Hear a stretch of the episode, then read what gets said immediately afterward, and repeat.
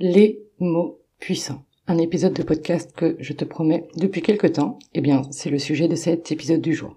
Avant de rentrer dans le vif du sujet, je t'invite à télécharger gratuitement les 10 règles d'or du copywriting. C'est gratuit, le lien est dans la bio.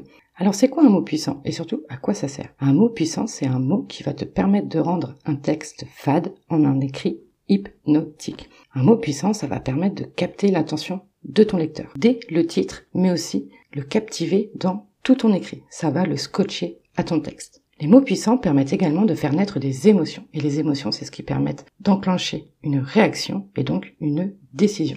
Les mots puissants, il va falloir les utiliser dans ton titre et les semer un petit peu partout dans ton texte pour capter et captiver ton lecteur. Alors maintenant, on va voir quelques études de cas très rapidement. typiquement, toi, si tu parles les neuf erreurs que tu vois dans ta problématique, eh bien, tu vas pouvoir parler des neuf erreurs idiotes que tu fais sûrement. Si tu mets en avant trois conseils pour obtenir X, tu vas pouvoir parler de trois conseils indémodables pour obtenir X ou trois conseils enfantins à mettre en place dès maintenant. Ou cinq astuces pour ou cinq astuces méconnues pour atteindre X, etc. Donc ce sont des petits mots qui vont s'inclure comme ça et qui vont vraiment donner envie de cliquer. Alors maintenant, quelques exemples de mots à utiliser. Il y en a des centaines et des centaines et des centaines. Je vais pas toutes les citer, c'est, c'est pas l'idée, mais c'est pour que tu vois un peu l'idée. Tu vas avoir des mots comme sécurisé, prospère, petit prix, enfantin, jackpot, zéro tracas, révolutionnaire, puissant, dernier cri, innovant, dernier né, nouveauté, offert, bonus, etc., etc. Il y en a vraiment beaucoup.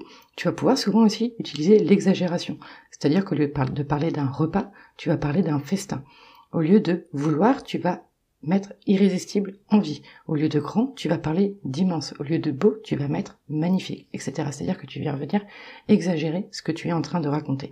Tout ça pour capter et surtout captiver ton lecteur lorsqu'il lit ton texte en faisant naître des émotions pour le faire passer à l'action, parce que c'est ça l'objectif de tes contenus. Donc voilà, c'est tout pour les mots puissants. Moi, je sais que j'en ai une liste à portée de main pour pouvoir rendre mes textes beaucoup plus hypnotiques, et c'est exactement aussi ce que je te partage dans la formation en ligne La Fusée, qui te permet d'apprendre, de comprendre et de mettre en place surtout le copywriting dans ton business en ligne. Le lien se trouve dans la bio.